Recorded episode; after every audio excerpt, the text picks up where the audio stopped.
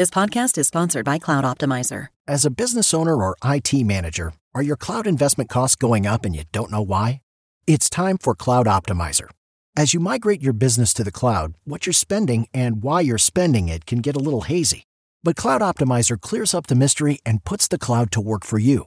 Cloud Optimizer starts by analyzing usage patterns, right-sizing resources, leveraging discounts you may not be aware of, implementing automation, and much more. And by reducing unnecessary expenses and maximizing performance, Cloud Optimizer guarantees you a savings of five times what you spend for their service. As you utilize cloud-based services more and more, you don't have to lose sight or control of your spend. You can stay agile, streamline your costs, and optimize your performance, plus save significant money with Cloud Optimizer. Make the cloud work for you with Cloud Optimizer. Get a free assessment and find out how much you can save by going to cloud optimizer dot com. Go to cloud optimizer dot com for your free assessment. That's cloud optimizer dot com. Say goodbye to your credit card rewards. Greedy corporate mega stores, led by Walmart and Target, are pushing for a law in Congress to take away your hard-earned cash back and travel points to line their pockets. The Durbin-Marshall credit card bill would enact harmful credit card routing mandates that would end credit card rewards as we know it. If you love your credit card rewards, tell your lawmakers, hands off my rewards. Tell them to oppose the Durbin-Marshall credit card bill. What's up? You're listening to Five Tip Friday. Okay, I've learned there's a lot of stuff that money can do for your life, and I do believe that money is a tool and when used correctly can help you live an amazing life. However, there really are five things that money can never do for you, and it's really important that we talk about these because most of us fall into at least one of these categories and fall victim to this at some point. Thing number one, money cannot define the true you. It cannot. A lot of times we put our identities into money and we say the things that we buy become a reflection of the identity or the person we want to become. But ultimately, whether it's extreme wealth or poverty, money never defines who we are or even our actual worth or even our purpose. It just never defines the true you. So always keep that in the back of your mind. Thing number two, money can't give you joy. A lot of times people think that money will solve the problem, and honestly, it's not going to. It can solve some issues for sure, but it's never going to bring you that true joy.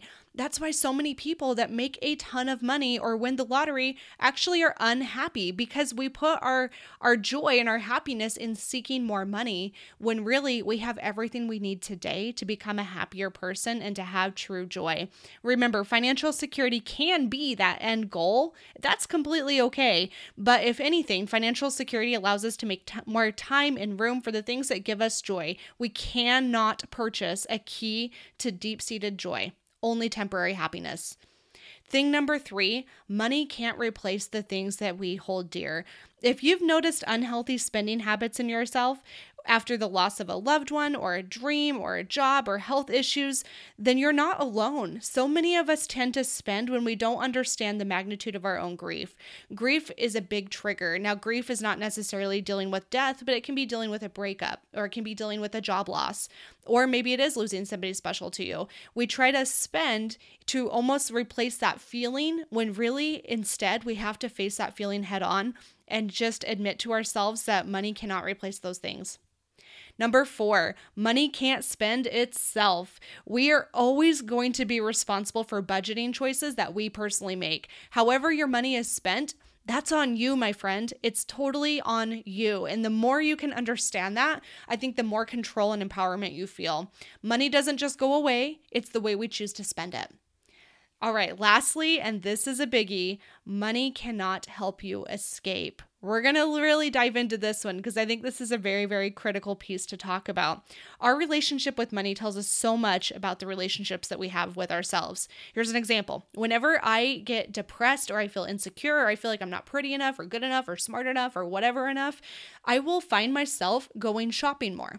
Now, I'm not really a shopper, so for me, that's a big trigger. I probably spend less than five hundred dollars a year on clothes. I'm just not into that kind of stuff. So what I have found is whenever I feel like I'm not enough, I will go shop. And so that's always my little trigger, and it's helping me escape from my realities of life when really that's not what I need. Sometimes I just need to sit there and journal and just be present with my emotions. and work through it. But we look for little escapisms through spending money.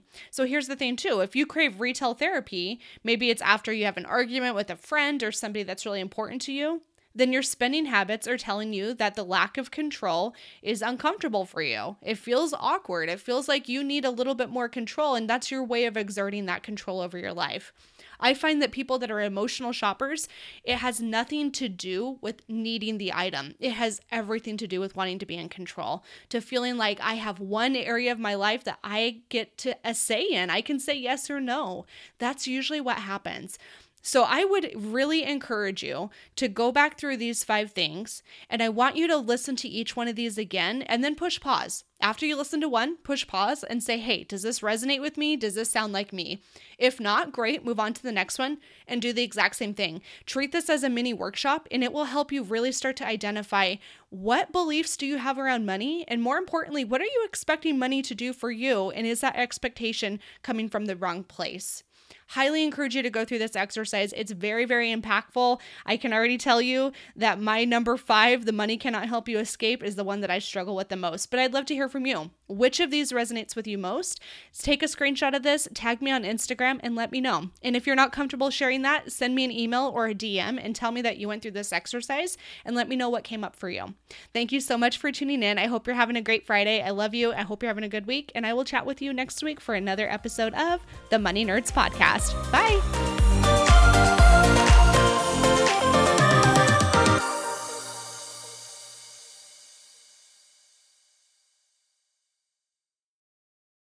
This is the story of the one. As head of maintenance at a concert hall, he knows the show must always go on. That's why he works behind the scenes, ensuring every light is working, the H V A C is humming, and his facility shines. With Grainger's supplies and solutions for every challenge he faces, plus twenty-four seven customer support, his venue never misses a beat. Call quick grainger dot com or just stop by. Grainger, for the ones who get it done.